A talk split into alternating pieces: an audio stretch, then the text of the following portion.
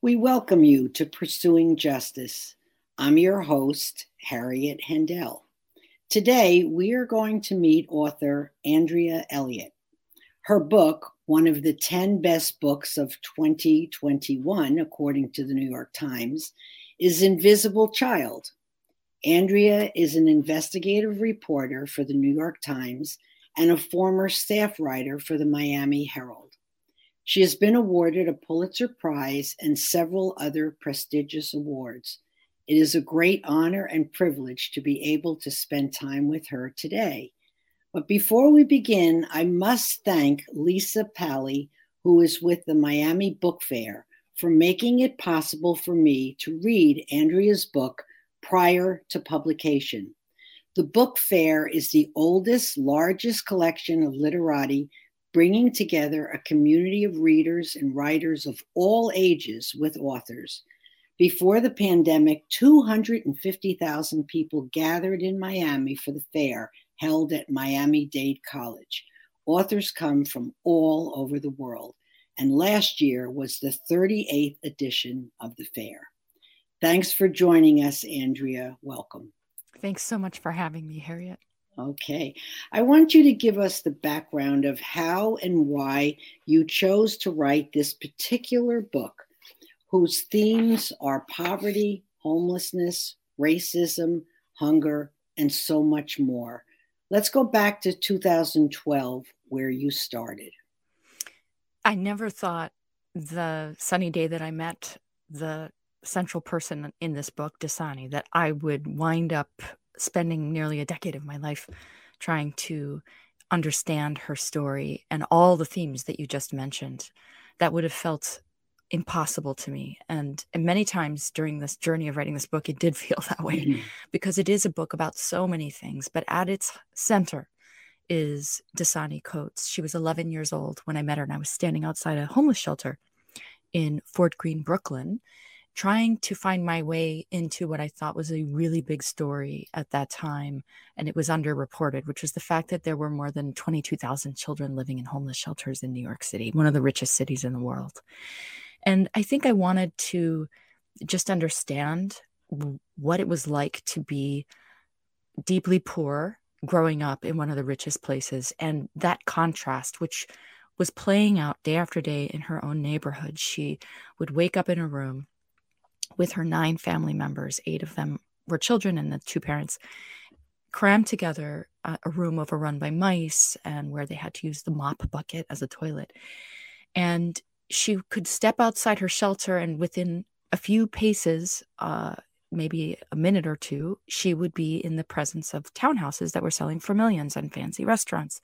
So it was the contrast of those two worlds that i thought was important to understand and also just the fact that we had such a high po- child poverty rate it's one of the highest child poverty rates in the world for any developed nation so it all began there. And I had been looking uh, for a kid who wanted to talk. It's hard with children. I know I'm a mom, mm-hmm. and some are uh, more willing to open up than others. And this was a kid who, from the moment we met, didn't want to stop talking. And almost everything she said, I wanted to write down. She just hmm. had this charisma, and um, um, she was hilarious. She's a really funny kid. And um, it's sort of a rule of thumb of mine that if I'm going to spend, and I have devoted much of my career to immersion, which is when you know spend um, years sometimes, but or it will, maybe it's months immersed in the life of one person, that it helps if that person has a, a real sense of humor because you're going to spend a lot of time with them. and I found myself laughing almost from the instant I met her. And one of the first things I wrote down about her was her name. She said, My name is Dasani, like the water and she was very proud of her name. And it's a very important name because her mother chose it from shelf of her bodega. At the time, this was in Bed-Stuy, Brooklyn in 2001. She was pregnant. Her mother's name is Chanel, named for the perfume. She was pregnant with Dasani and she was looking for a name. And Chanel had been named for a perfume that her own mother had seen in a magazine in the 1970s from a very segregated part of Brooklyn where just looking at a magazine was the closest you could get to this other world, this wealthy world. And now Chanel was standing in this bodega and the bottled water had come to her. It had come to her neighborhood. And it was a sign to her mind that something was changing. And she was absolutely right. She thought, who could pay? Who would pay for water? Um, it felt like such a luxury and, and even just the sound, Dasani. Um, and the, the answer to that question was that there were people moving in to Brooklyn who could afford it. It was changing. It was about to go through a meteoric phase of gentrification. And her name that she chose, Dasani, and then the next child who came was cha- named Aviana after Evian water. Mm-hmm. That represented to Chanel's mind this better life. Hmm. Interesting. Um, including footnotes, your book is nearly 600 pages. What time span did you cover? And I wanted to say that you literally watch Dasani, Aviana, Maya, Haida, Papa, Khalik, Nana, and baby Lily grow up. What stays with you when it comes to each of those children? So the timeline mm. is about it's just under a decade, really. Mm. It's the, the book begins in real time reporting in October 2012 and it ends in 2021. Um, and, th- you know, with the final things that I wrote at the very, very end coming in. So I, I don't think I would have ever finished this book if I hadn't been forced to, because there was just so much to capture and things just kept happening. These children went through so much, and each of them is just as special as the next. I think I focused on Dasani because I thought readers would feel compelled uh, to want to follow her story because she's such an outspoken person and she was able to articulate her experience so well. But she was also in charge of her siblings. She was the second oldest child and she took on the role of a, a kind of another parent in that home. And so she was sort of more the star, I would say, of the bunch and Aviana was her right hand, her closest near twin. They were so so so close. Uh, they they shared the same mattress, the same pillow, the same dresser drawer. Um, they uh, they they really felt like almost inseparable. And um, Hada and Maya and Papa and Lily were the children that Dasani's mother had with Dasani's stepfather Supreme. And um, he also brought two children into the marriage. So it was a bit of a Brady bunch mm-hmm. because Chanel brought in Dasani and Aviana, and Supreme brought in Nana and Khalik. And they came together and formed a family and then had four more. And people sometimes look at this family and say, well, how irresponsible. The, ch- the parents are chronically unemployed. They can't seem to hold on a job. They struggle with addiction. You know, why did they have so many kids? And in the beginning, that was a question that I also wanted to ask and understand the answer to. Um, and what I found, not just in their answers, but in the lived experience of being with them, is that nothing mattered more to them than that sibling bond that they had yearned for, Chanel and Supreme. And it had been broken when they were children for reasons we can talk about. They yearned to have that for their own kids. They wanted to cre- recreate this sort of lost family that um, they, they both grew up not knowing, having long periods away from their own parents, um, broken homes, and being separated from their their siblings. Uh, and they just were determined to heal that wound in this next generation. And in part because they felt, both Chanel and Supreme, that they had fallen to the street in search of an alternate family, that they had joined gangs because they didn't have that um, principal uh, base. And as Chanel put it to me, I didn't want people who aren't your brother or your sister calling you brother and sister to her, you know, her kids. She wanted them to have real brothers and sisters and not to have the street become their family. And so that was a big part of it. And I think that they had big ambitions as parents. They wanted to educate their children in their religion, uh, which is an offshoot of the Nation of Islam. And um, they just they they wanted to give their kids a lot more than they were able to hmm. but they never lacked for love. I will say that.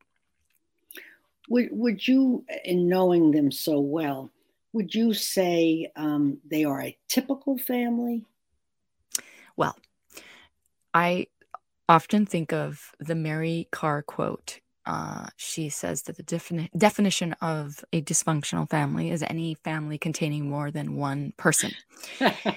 and I think what's so universal about this story is that no matter where you come from, what your background is, almost anyone can relate to family being both a burden and a blessing and and sometimes in in different quantities mm. uh, we know that family is complicated um, th- so every family is in its own way uh, are they typical i think that their problems are very representative of the problems faced by black and brown families in poverty yes um, they are atypical uh, among the poor, whether white or whatever background, racially or ethnically, in the sense that uh, they're married. Chanel and Supreme were married, which is not as typical as it used to be. Um, and I think that folks from a different class might look at them and say, this can't be what's happening in America. This is so extreme. But when I met Dasani, you know, she was among more than 22,000 homeless kids. Um, I I do think that we have a serious poverty problem in this country.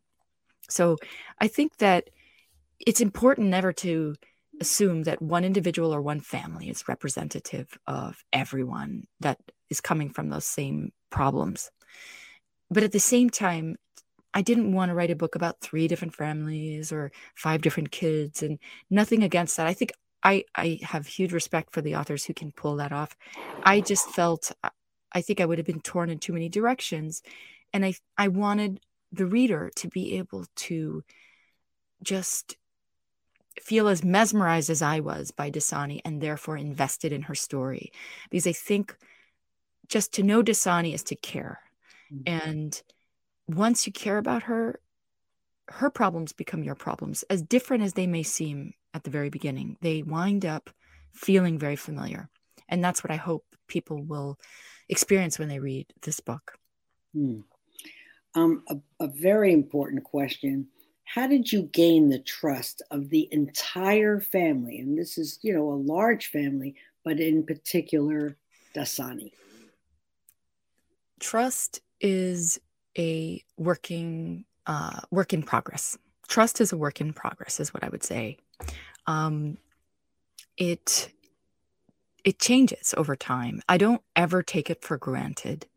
I was always uh, aware that the trust could disappear or be called um, into question or in some way that it was a fragile thing.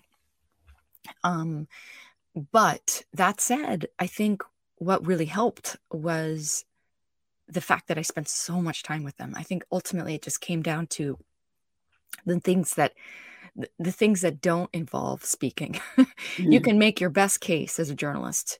Here's why you should trust me. I, I don't like those pitches because our job isn't to uh, tell an incomplete story that might um, give the person we're writing about assurances. Uh, you're safe because I'm not going to, you know, I'm going to write this kind of story. And it's that's not our job. Our job is to see and observe and capture as close to a truth and I wouldn't say the truth of a story as possible and to back it up and to dig deeply and to really um, really keep the trust of the reader more than anything mm. so at the same time you know obviously i care about this family and i think that they saw that and i never felt that my caring for them came into conflict with my need to tell an absolutely accurate story. I think at the end of the day, that's because children are not responsible for their problems. And if anyone was going to be angry, it was her parents. But it was so many years of searching for documents, trying to show their life through the records that they knew I had my hands on literally everything. They were very brave. Mm. Um, in in opening up their lives to me because they I think what they trusted was the worth of their own story. its importance. And they trusted that it needed to be a book and that my purpose, I think, is what they trusted, which was to to shine a light on this part of America that doesn't get enough attention. Hmm. Um, I, I, have two questions. Um, one of them is uh, how were you able, in essence, to be everywhere in the daily lives of this family? And then at the end of the book, you say you read the entire manuscript to the children so they were aware of what you had written. I wondered how they reacted. So the book is written in the present tense and it has an omnipresent feel. I I, I understand that. I think partly it is that I just went to the mat when it came to reporting. Mm. I I um I rely heavily on audio and video because especially when you're spending this much time reporting things can get scrambled in your memory i just don't think notebooks are enough and so but i have like 132 hours of audio um, accumulated of transcribed audio and 28 hours of video so i also relied on cell phone technology so when i wasn't there and something happened i, I would have them capture it and send me the um, photographs or a recording that they, they were very um, cooperative in helping me capture their story. And of course, there were more than 14,000 records and countless hours on the street. And so that's, I think, what enabled this omnipresence. And the reason I wanted to write it in the present tense was because I think you feel a sense of urgency when you're in the present tense, which is always how I felt. I felt, what's going to happen next? It was a, a roller coaster ride to be in her life. And I wanted the reader to feel that way as well.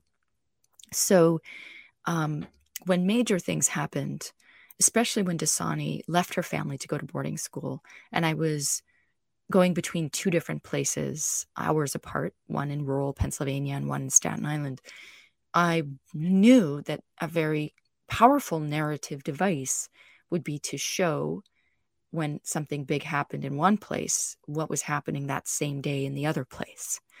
And so, one of the ways I did this was to keep a really careful timeline and every day that something happened, I wouldn't just be recording it in the usual ways. I would be plugging it into the timeline and then checking with the either it was Dasani or it was her family. What were you doing today? What happened to you a few hours ago? Where were you? Um, so that those are the kinds of things that allow for that kind of narration. Um, and your second question regarding reading the book. Mm-hmm. Well, to write about how somebody thinks is a very big risk if you are not talking to that person in detail over and over again about how they would describe what they were thinking in a given moment. So I wanted to get inside Dasani's head, but I did not ever assume I could unless she brought me there. And so those moments in the book are the result, the product of many conversations and sometimes even I would write a draft, call her up, and read it to her. And I could tell from her mm. reaction if I'd nailed it or if it was still not quite there. Mm. It's very collaborative in that sense. But I still wanted one extra layer of assurances in the fact check process that she would read the whole book, not just for the fact check, but also just for her own well being, that she knew what the story said before the entire world saw it. And she kept saying to me, Well, it's my life. I know what happened, so I don't need to read it. And I think that there was some understandable nervousness um, on Dasani's part about having to relive these really disturbing things that happened. And I didn't want to put her through that. So I also, though, felt that it was important for her to know what was in the book. So I I sat down with her sister and her we over the course of five days they sat with me and they're in their teens at this point and i i know teenagers my own teenager wouldn't read a 600 page book carefully for fact checking purposes even if it was about her. Right.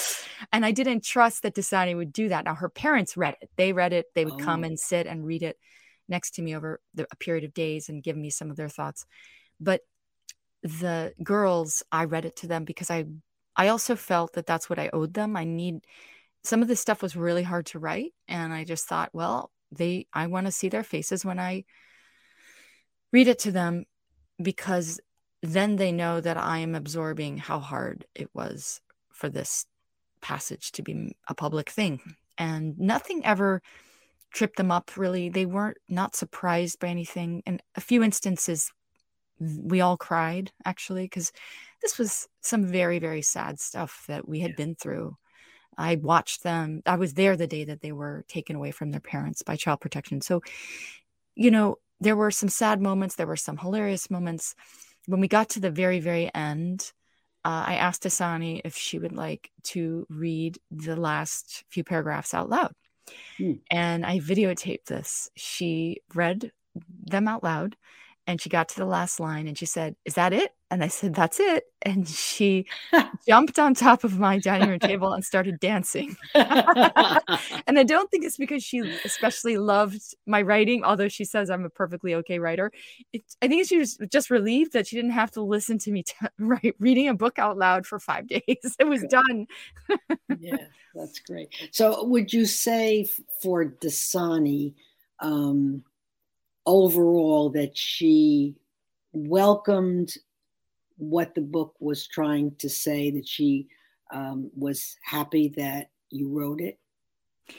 We were just talking about this the other day, and I think what she would say, and I don't, I want to be careful here because it's mm-hmm. really for her to speak about her reaction to the book, but she hasn't really gotten to a place yet where she wants to talk publicly. She's given one interview to the BBC that hasn't aired yet, and it was very brief.